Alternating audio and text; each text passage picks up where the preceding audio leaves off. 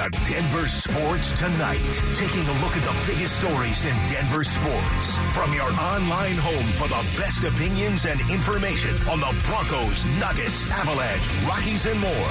DenverSports.com. And it is Denver Sports Tonight on this Thursday night in the Mile High City. One of the busiest days on the sports calendar. We got March Madness. We got the Nuggets. We've got the Avalanche. We've got the Broncos still making moves, interviewing their players. There is a lot going on. I assume the Rockies played a spring training game today. James Merilatt, Andrew Mason rolling on from the drive, and DMAC guys left us with a cliffhanger. He did. He did. Mm-hmm. So we're going to pick up right there. And this notion, and guys, I, I got to hear your opinion because I couldn't wrap my mind around it. I understood his logic, but I couldn't wrap my mind as a fan that if your players are so good, you should trade them. Do you buy that at all, James? No, I, I don't, and I get the logic behind it. Of you, you're trying to maximize them, but you're constantly just in uh, in spin cycle. Then, right? You're, you're never getting ahead. And to me, it, look, they didn't trade for Russell Wilson. They didn't trade for Sean Payton to go into rebuild build mode. If they were in rebuild mode, had they hired Jonathan Gannon, then yeah, if somebody wants to give you two two ones for Pat Surtain and somebody wants to give you a one and another pick for Jerry Jeudy, you consider it. But if you're trying to win now, you'd use that first round pick to try and get a receiver. So you more than likely take a step backward in rookie year. So in 2023. And your fourth round pick more than likely is not going to contribute. So no, I, I wouldn't do any of that. So this is a team. I, I see DMAC's thing though is he's got nothing in the middle of the spectrum. Mm. It's either you're in championship window or you're in complete and utter, you know, blow it up and rebuild mode. And I think there's some middle ground, and I think the Broncos are in that. We're trying to win now. We're trying to establish that we're a contender, and then 24, 25, that's when we're moving into what we hope is championship window. You don't get there if you trade away Jerry Jeudy, Pat Surtain, your best players. You just don't. At the same time, though, I mean, I think Pat Surtain should absolutely stay, but Jerry Jeudy is interesting in terms of roster construction here because you are going to get Tim Patrick back, and receivers, they're relatively easy to find. And we are at a point where you could look at Jerry Jeudy in the arc of where he is right now and say, are, are we going to give him the fifth year option? And you know, is what he showed down the stretch last year reflective of who he is, or does he fall back once you get Tim Patrick in there? And clearly, we know how much Russell Wilson likes Tim Patrick and favors him as a target. What happens if Jerry Jeudy becomes wide receiver too, in terms of you know, kind of Russ's algorithm as he's looking for his receiving targets? Is Jerry Jeudy's value peaking right now?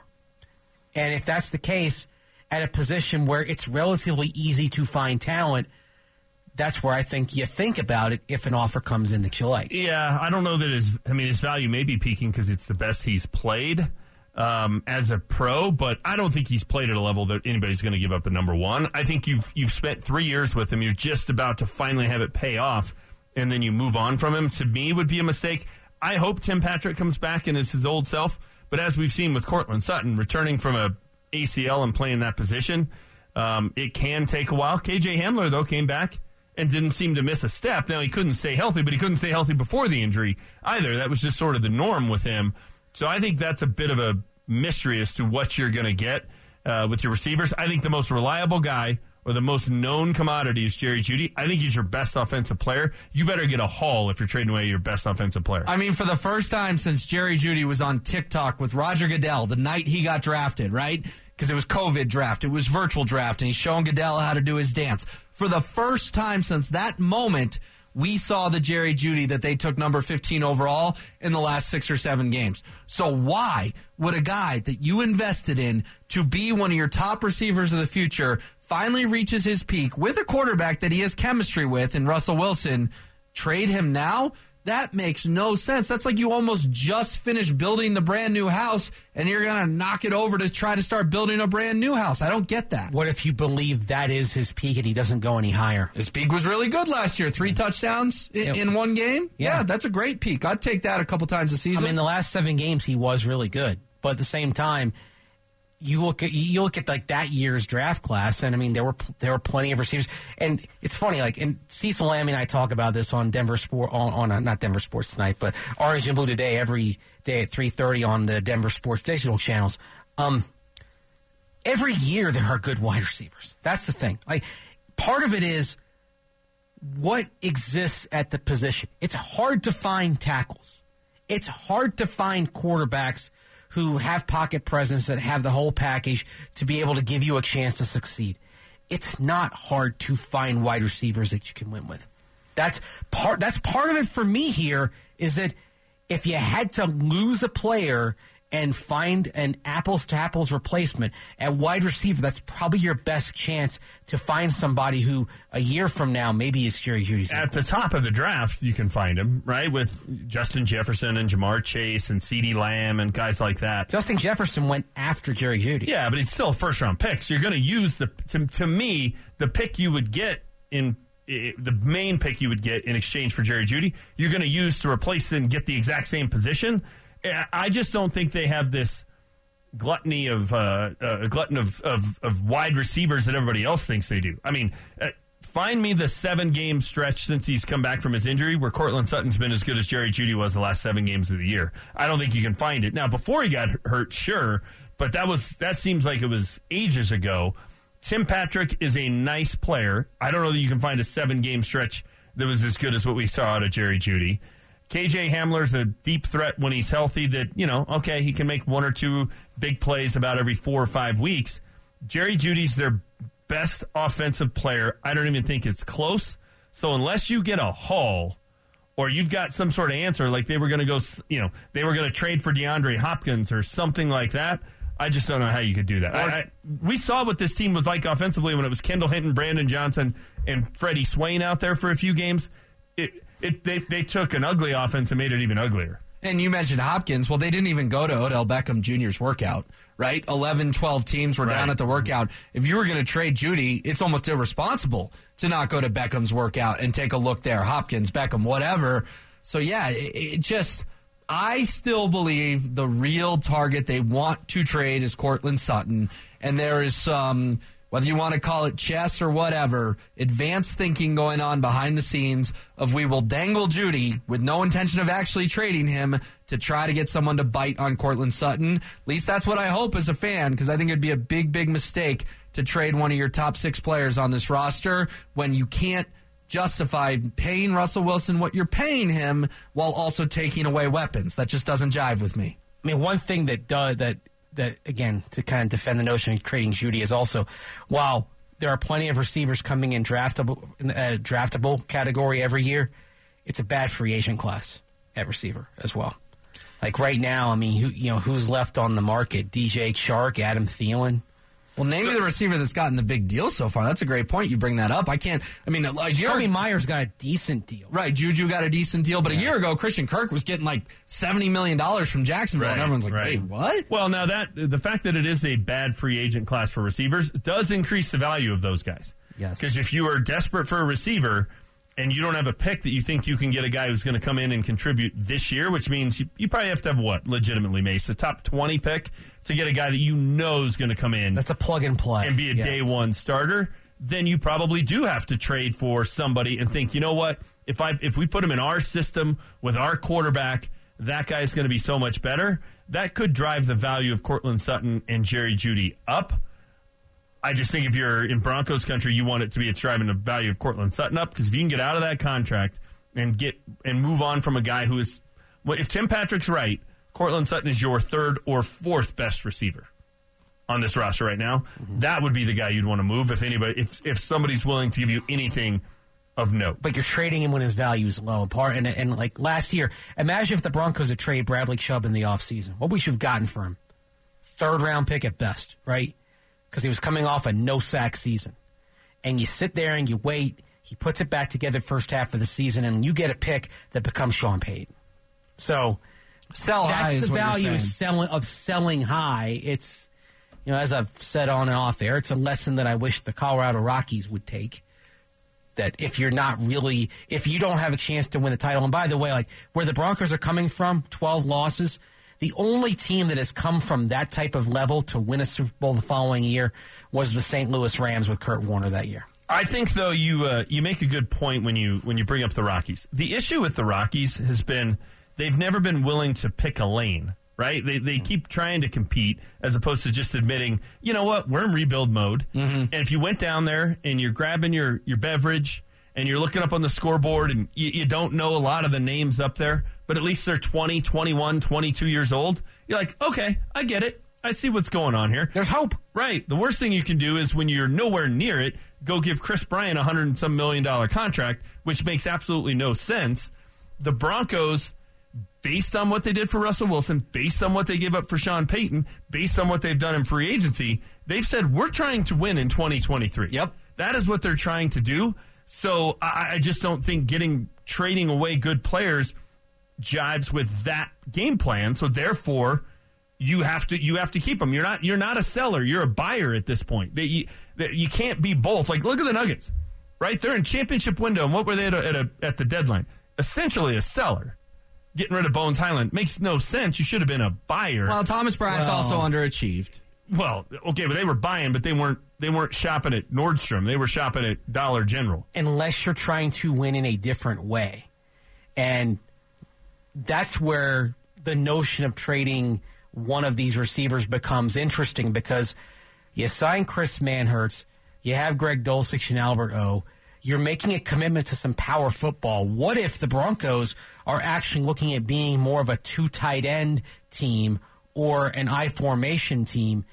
in either case having only two wide receivers on the field more often than not than the three wide base set team that they were last year. And if that's the case, it stands to reason that you would consider a receiver an expendable part from which you could get some draft capital that you could put more into what you're trying to make this team into to have success. If they go into next season, though, if we roll down there for first day of training camp, and their starting wide receivers are Tim Patrick and Courtland Sutton, and their third guy is KJ Hamler, uh, based on the injury history, I think that would be worrisome and, and, and then some. Like that would be a concern to me. But the, but the third wide receiver would be a rookie in the scenario we're outlining, right? Because they would use that first round pick on a wide receiver. You would think, but okay, throw even throw in a, a rookie wide receiver there, depending on um, where they take him. I still think you'd go in going, oh, there's some unknowns in that position.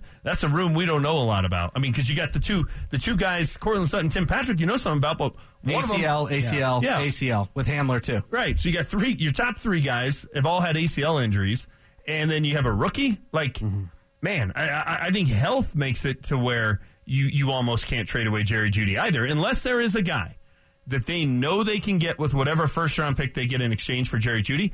But if you're the team trading for Jerry Jeudy and you're holding that pick, why don't you just draft him?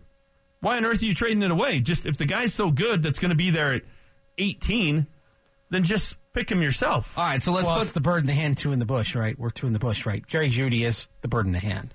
So Let's put a final bow on this. Uh, Surtain and Jeudy was the question DMAC posed to us. I say no on both. I'm just, I'm out on both. You would have to overwhelm me, and I don't think you're going to get overwhelmed for either. I would not trade either. What about you, James? I would trade Surtain if you can get what he suggests. If you get a Jalen Ramsey deal, I would trade him because I think you can win without an elite corner. I think teams can just stay away from an elite corner. They don't take away half the field like they used to. It's not Biletnikoff and Branch, the only two guys running routes. You're essentially taking away a fifth of the field or a fifth of the options. I would trade away Pat Surtain if they can get that kind of value. I would not trade away Jerry Jeudy because he's they they need more weapons on offense, not less. So, so he says yes on one, no on the other. I'm no on both. What about you, Mace? I am. I wouldn't trade Pat Surtain. I would trade Jerry Jeudy. There, there are fewer players out there who can do what Surtain does hmm. than what Jeudy does. All right, cool. Well, it was, Surtain is the rarer skill set. it was a good conversation. It was fun. We appreciate DMAC uh, rolling us into it. All right, let's uh, let's pivot over to the madness, James, because that seems to be all anyone wants to talk about today. Uh, is your bracket sufficiently busted at this point? Eh, not too bad. No? not too bad. I mean, I had Arizona going to the Sweet 16, so that hurts a little bit. Um, but I didn't. They're not a. You know, I, I think if you get through the first weekend and haven't lost the Final Four team, you're okay. Depending on how the scoring works in your in your pool. Yeah, because if you get the final four right, you're going to win your bracket, You provided are. you get the final and the national title right. Right. So Unless it's all four one seats, unless it's chalk. in the in the first two days, if you lose a Final Four team, a semifinal team, your champion, you're you're you're hurting. Yeah, well, some of us lost Arizona today. So I know you're you, you went down that road.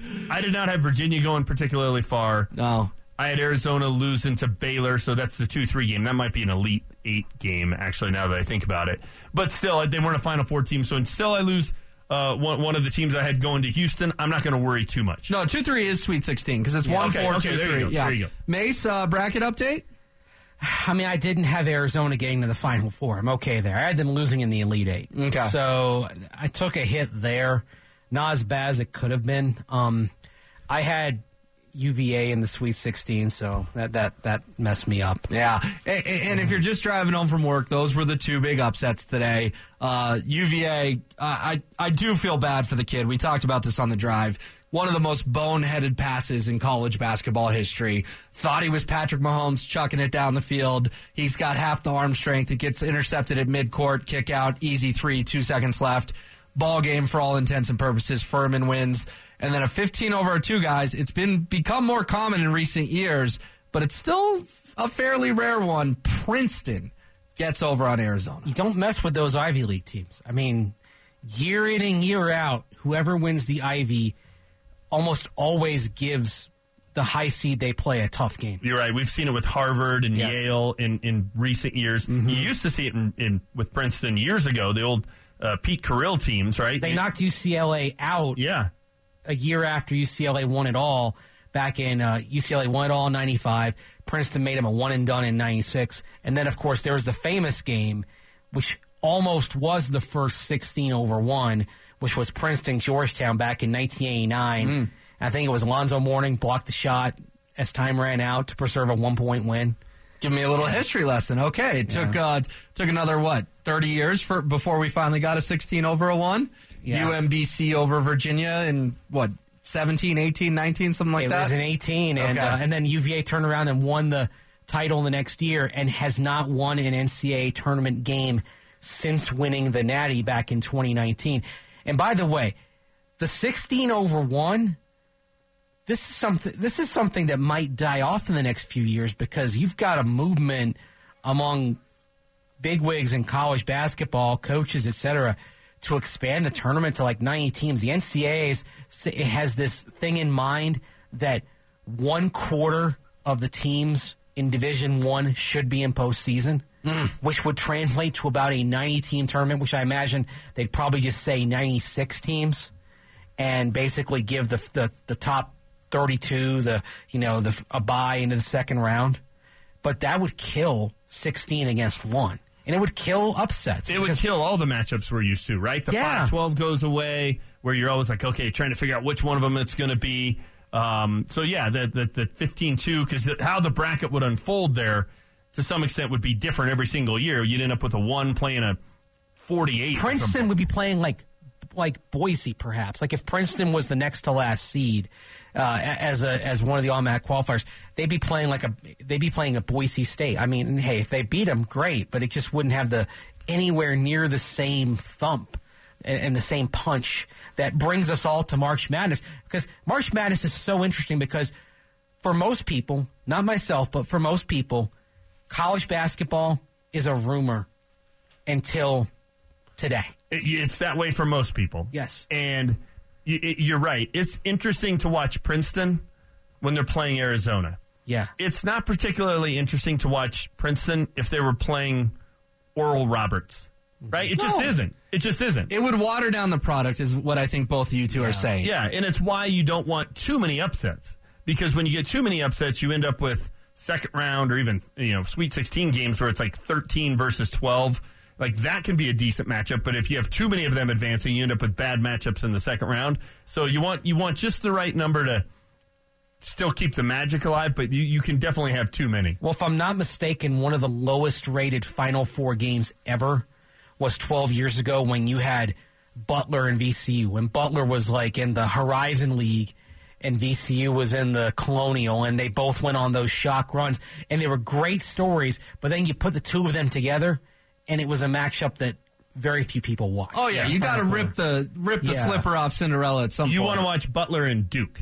That's what you want to Like, watch. People kept watching St. Peter's last year because they played Kentucky, and then I think they played was it like a Murray State in the second round, but then they play like Purdue and they played North Carolina. People are going to watch Yeah. St. Peter's play Purdue and Carolina. It's the David and Goliath. Yes. Nobody likes to see David and David fight. No. Quick update on the scores right now. Auburn's up on Iowa by 11, 9 over 8. Duke just crushing Oral Roberts. I know that Sorry, was James. a Oh, I know that was a popular upset pick. Duke up 40 to 23. Northwestern is going to take a 6-point lead into half over Boise State 38-32 and uh, Texas not pulling in Arizona. They're up 14 on Colgate early. We will not get our second 15 over 2 of the day. Guys, the madness. gave Wisconsin a game last year, by the way, too. So it's surprising they've kind of capitulated so quickly. Uh, it's my toothpaste, Tonight. man. Yeah, it's a great place. Toothpaste Factory up there in Colgate. Uh, tonight, you've got Northern Kentucky, Houston, Louisiana, Tennessee. The Tennessee Volunteers were 5 and 7 in their last 12 games. Could look for a 13-4 there. Penn State A&M is one of the two nightcaps. think most people expect A&M to roll. And then uh, Penn U- State just went on that run though in the Big Ten tournament, went all the way to the final. I know, but. A and M was grossly underseeded as a seven. And then the finale tonight is UNC Asheville UCLA. Everyone's going to be tuned into that because that's another 15-2 with a Pac-12 team that just played Arizona in the finals. We'll see if UNC Asheville can uh, get one on them. what's UNC Asheville's nickname? Trivia time with Mace. I do not know. No, and that's one of the fun things about this time of year. You find all these schools and you learn all these mascots. I did not know that you know Texas A&M Corpus Christi was the Islanders until today. Uh, I'm stalling, by the way, while I try and think about it. I just looked. It's actually not anything It- too it's- crazy. The uh, let's go with the let's go with the Aggies, The Bulldogs. the Bulldogs. Okay, Is that the Georgia Bulldogs. sure. Asheville's kind of a quirky town, though. It is. You'd think they could come up with something more original than that. All right, Like what about Northern Kentucky, fellas? the Norse? No, they're the are they are they? The Norse. What Western Kentucky's the Hilltoppers. Yeah, Louisiana, that's the one everyone knows. Raging Cajuns. Yeah. Yep. I don't know if there's any other good ones. I'm I a can North give. Glen grad. Who am I rooting for tonight? Northern Kentucky. That's Yeah, my the- fellow Norse. How, Howard lost to Kansas today. Any guesses? The Bison. See, Mace is too good at this game. Man, Maybe I should just sit it out. No. Holy It- cow. it- it's fun. It's fun. Yeah, we'll obviously keep an eye uh, on these scores as they go on. And the, be- the best part is you get to do it all again tomorrow with another 16 games. Do you guys, if your bracket's busted, do you guys lose interest after the first weekend? no, no. Uh, now, I I find this weekend the most interesting. And then it's Sweet 16. And then honestly, unless it's great matchups or there's a great story, sometimes I'll find myself on Final Four Saturday going, oh, yeah, there, there are games here. Because you go a long way. Yes. You go six days where you haven't had a game and you just kind of get it out of your out of sight, out of mind. Usually baseball's kind of getting started. And so it just, I kind of blank on it, but I don't totally lose interest until we get down to the Final Four and if there's not a, a really compelling matchup. I actually thought in 2021, the year where everything got played in the state of Indiana because of COVID, and they kind of did the bubble type of thing for the tournament, you had, I believe, like the, the first two rounds were, if I'm not mistaken, weren't they on Saturday and Sunday or like Friday and Saturday? They pushed them back a day or two. And so you had like a round of 64 that took place on a weekend. And then the Elite Eight was like on Monday and Tuesday, and the Final Four was on Saturday. I kind of liked the rhythm of that, how it turned out a bit better. Like to me, I'd love it if the first round was actually Saturday, Sunday. Like to these these two days, Thursday, Friday, I think these are the best days sports, two of the best days sports wise in this country every year. Well, and the best part And about it is when you get a bad game, you just click over to truTV or wherever there's Right. a good game, right? Like you're going to have a pretty high percentage of stinkers in the first round, but you're not forced to watch it. Mm-hmm. You know, when you get into the Sweet 16 and certainly beyond that, there's one game at a time. So if it's a bad game, it's like, okay, time to go, you know, put some fertilizer down. It's supposed to snow tonight. It turns into that. Whereas today and tomorrow, and to some extent, even over the weekend, you can just click around until you find the game that's good. part of the weekend, but like it's weird the way they do like the Saturday schedule. They usually have they start with like two games kind of by themselves, and only later on the day do you get to where you can click around and have some choice. Like th- these two days are it as far as just being able to be guaranteed to watch a good game pretty much any time. Yeah, no one did anything today at work. Let's be honest. Like, it, it was a, a day around America where productivity lacked. That's for sure. Because most people posted up in their cubicle with their laptop open, watching the games, and then the boss come by and you quickly click over to the spreadsheet. The stats of how much money the, the country loses on these days are wild. See our lobby today? Yeah. We work in sports, though. We're lucky. Yes, no, I no know. one's going to come yell at us, hey, you're watching basketball. Well, we're talking about it right now. Right. So basically, we just rationalized the time that we spent out there watching basketball today. Well, and tomorrow, St. Patrick's Day and the NCAA tournament. You thought today was unproductive. Tomorrow's going to take it to a whole nother level. All right, coming up next, Nikola Jokic gets dinged by the voters and the odds makers through no fault of his own. We'll fill you in.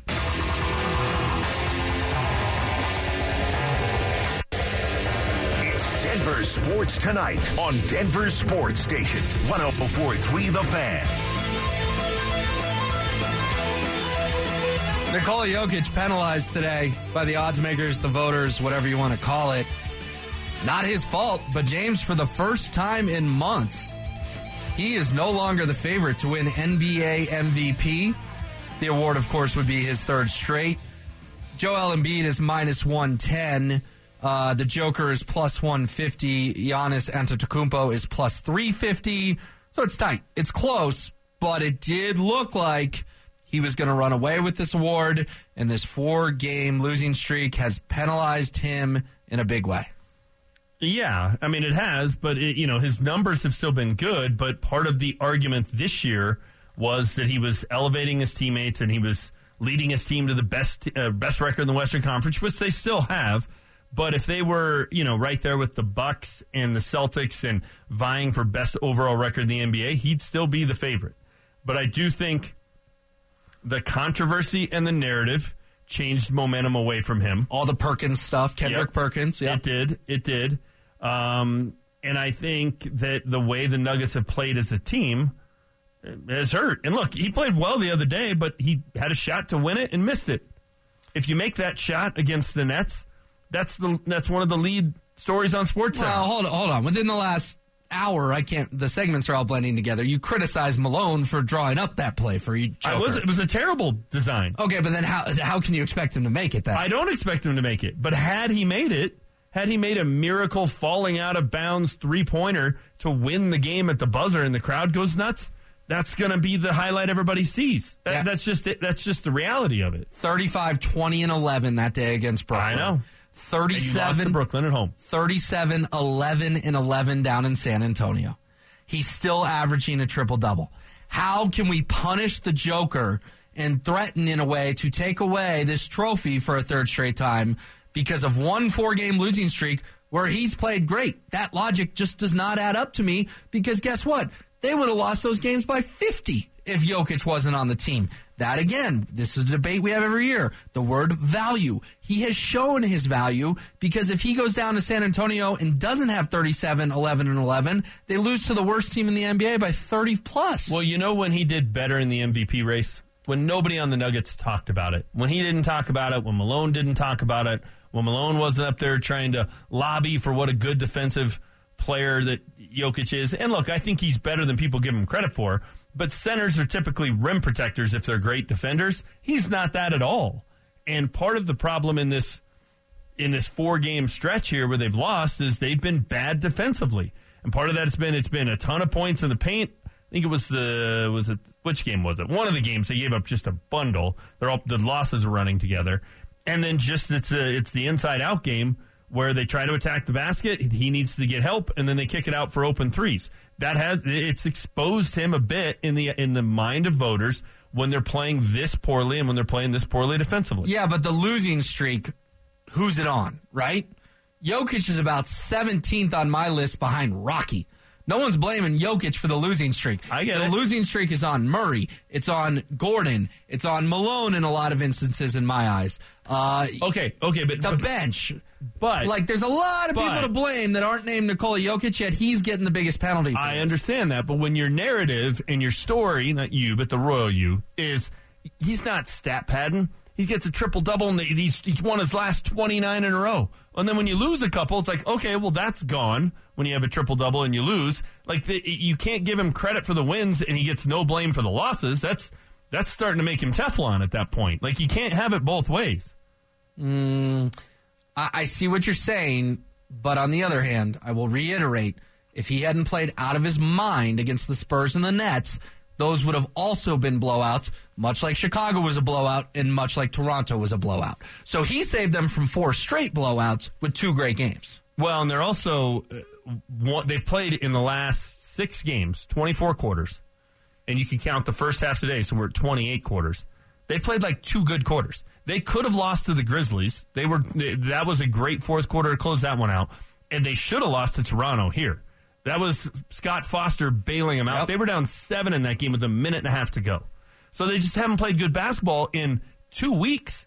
When your team Other than the second half against Memphis. yeah, so it, maybe that was a full half of good basketball. it was. They were down like eight at halftime. They ended up blowing the Grizzlies out. but it's just when your team isn't playing particularly well and you're the guy that's getting credit for hey your style of play is making everybody else around you better oh ever, uh, aaron gordon having his most efficient season and jamal murray's most efficient season and kcp most efficient season and then those guys start miss start missing shots it's like okay well you, you can't have it both ways and it's just there's always an excuse with Nuggets Nation, right? Now it's Jake Shapiro and his DenverSports.com article about oh, they must be injured because they're missing shots.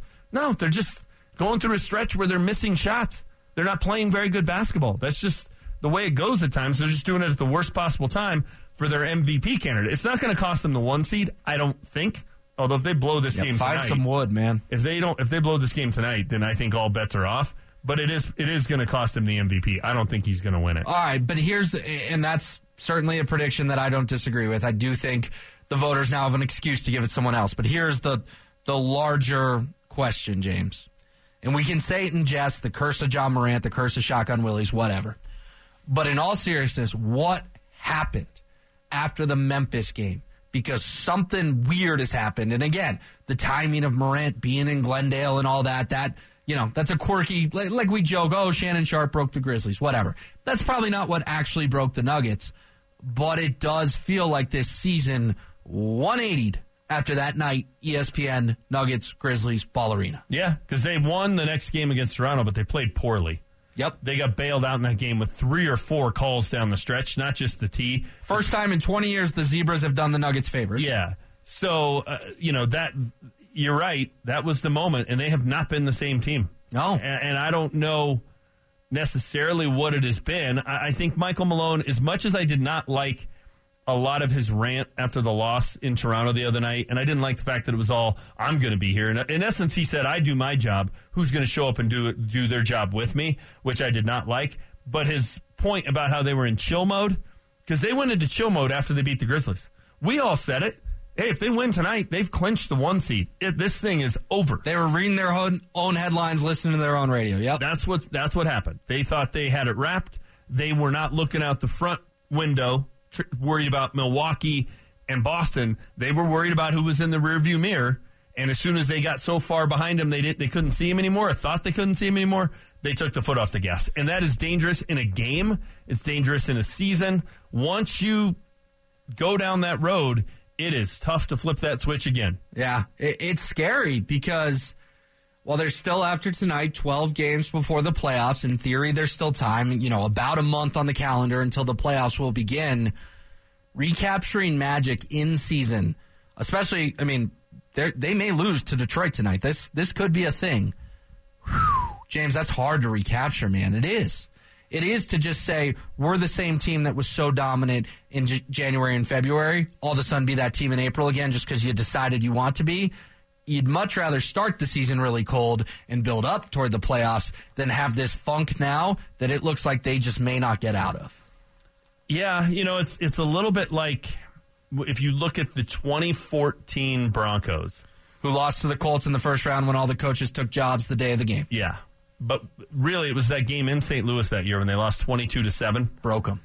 that broke that offense. They were not the same group because they were rolling and it's confidence is a two-way thing, right? Like they had confidence that they were just going to go out and put up 35 on anybody. And the other team came into the game thinking, how on earth are we going to keep them under 35? All of a sudden the, the Rams, a fairly pedestrian Rams team holds them to 7. Yeah, that, that wasn't a scary Rams defense. Yeah, like wh- what's what's going on here? And it was never the same offense for the next year and a half with Peyton Manning. They had flashes, but it just wasn't. And uh, you can go all the way back to Mike Tyson getting beat by Buster Douglas. He had most of his opponents beat Will before he ever walked in the ring. Uh, Michael Spinks was was like shaken. He was terrified, and he lost in 91 seconds. And as soon as Buster Douglas knocked him on his butt, Mike Tyson on his butt, and showed everybody, yeah, he's human. He can be beat. He wasn't the same boxer. And it's a, it, this one wasn't a defeat necessarily, but it's the same thing of you flip the switch off, you go on cruise control, and all of a sudden you get people start to, to see that, hey, they're beatable. Oh, look, if you get a little physical with them, this happens. And, you know, this, that, and the other. And they, they've lost their swagger. And when you lose your swagger, it's tough to get it back. Coming up next, you remember our old friends Drew Lock and Trevor Siemian? Well, they both made news today. Sports Station 1043 The Fan presents Denver Sports Tonight. Final segment, James Merrill, Will Peterson. James, do you want the good news or the bad news? Uh, you know what? Let's end on good news. So let's start with the bad news. Bad news, the Nuggets are in a dogfight in Detroit. They are. If they lose tonight, they are in serious trouble. And, and look, I don't want to play body language analyst here, but I'm going to. They look like a tightly wound, stressed out, having no fun group. I mean, look at the look at the faces on the sideline. Nobody's having any fun, and I get it; it's a close game, but they are up a point. It, it's just they just look like a team that is miserable. That's the number one team in the West right now.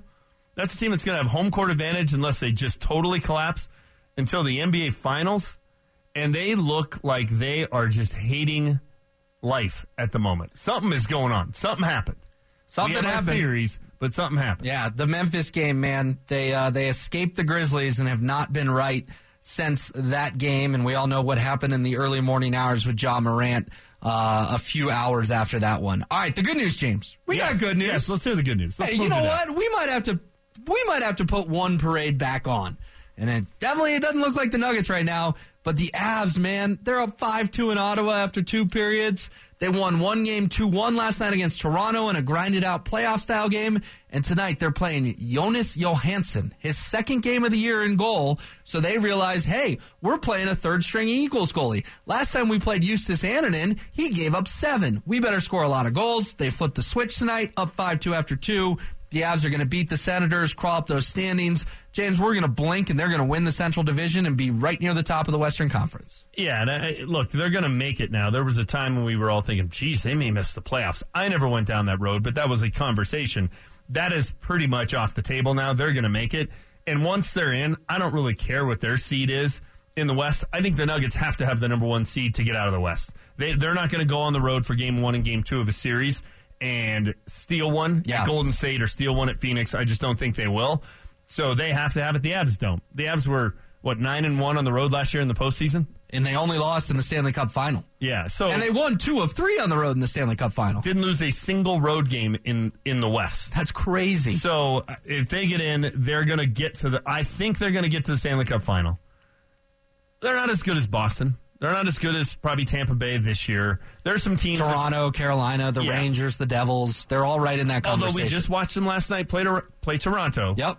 And they can go toe to toe with that team, and that those two teams for seven games would be a coin flip. I mean, I went to a shootout last night. It's a coin flip game.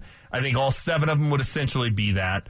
Um, maybe not quite that uh, that low scoring and that that down to the wire, but I think that would be a good series. They can hang with anybody in the East. I'm just not saying. I'm not sure I would pick them to beat Boston. And with all due respect to Nikola Jokic and Jamal Murray and Michael Porter Jr. and Aaron Gordon, who I like, I like all four of those guys.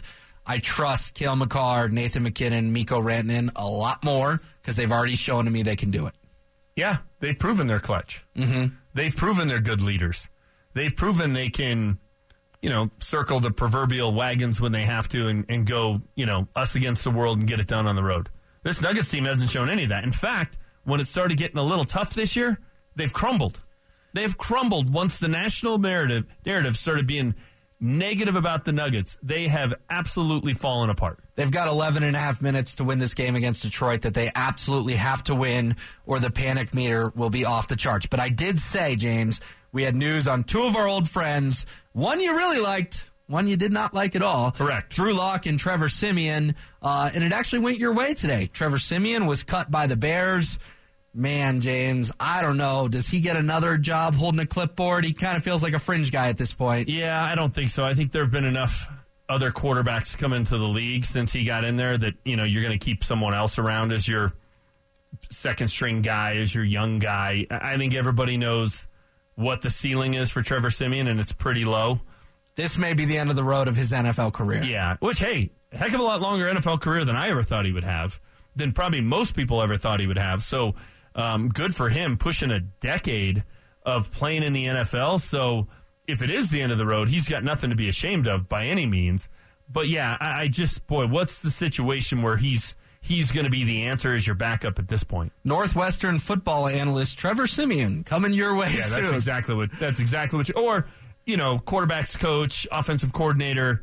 I think that's in the future for If Trevor he Siemian. wants to go in that world. If he wants to, he's probably made enough money that he doesn't need to, but th- that could be a path he could go down. Uh, the uh, other piece of news is that Drew Lock is back in Seattle. It's a one-year deal for four and a half million, up to seven in incentives. We all know Geno's the guy in Seattle because he just got the 105 million. But Drew happy to uh, go running back as the Seahawks backup quarterback. Yeah, Go back to the interesting. bench. You know, he did. He, he was uh, he was sort of the model backup this year, right? Like uh, he didn't he didn't cause any issues. He lost the job in training camp in the preseason, and Because of COVID, that was what was crazy about it. Yeah. yeah, and he, you know he was he was on the sidelines and rooting on his his teammate and being a, a good backup for Geno Smith. So I think they wanted him back. It's an interesting contract. It's not it, it's not as uh, it's not a little amount of money, not quite what Jarrett Stidham got here, but four and a half with incentives to get to seven, which leads me to believe. Uh, that Drew Lock thinks he's going to get to uh, get a chance to play and hit those incentives. So interesting. It will be interesting to see what uh, what transpires up there. That was the, by the way, second time the Nuggets have thrown a lazy pass into the post and didn't see somebody coming from the backside to steal it and go the other direction for a dunk. Second time in four minutes. I hate Drew Lock. Oh, you guys man. and Drew Lock, man.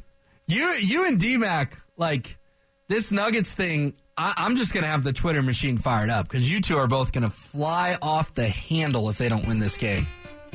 If they lose this game, Which is there's only 11 minutes left. It's no longer a big if. They're down five. I'm telling you, all right, and I wrote this yesterday at denversports.com. If they don't go at least two and two in the final four games of this road trip, which starts tonight, Michael Malone should be fired. You can't afford to waste another season of Nikola Jokic's prime. If they lose tonight to Detroit, they're in the HOV lane to getting right there. This thing, the lug nuts are flying off. Talk about Drew Lock. Lug nuts are flying off this thing. I hate Drew Lock. As I told you, it would be unprecedented. Hmm? But there's a reason they call you James Unprecedented Marilat. Yeah, just because it hasn't happened before doesn't mean it shouldn't. For KJ, for James and Mace and DMAC and the whole crew, I'm Will. Fun show, Denver Sports Station 1043 The Fan.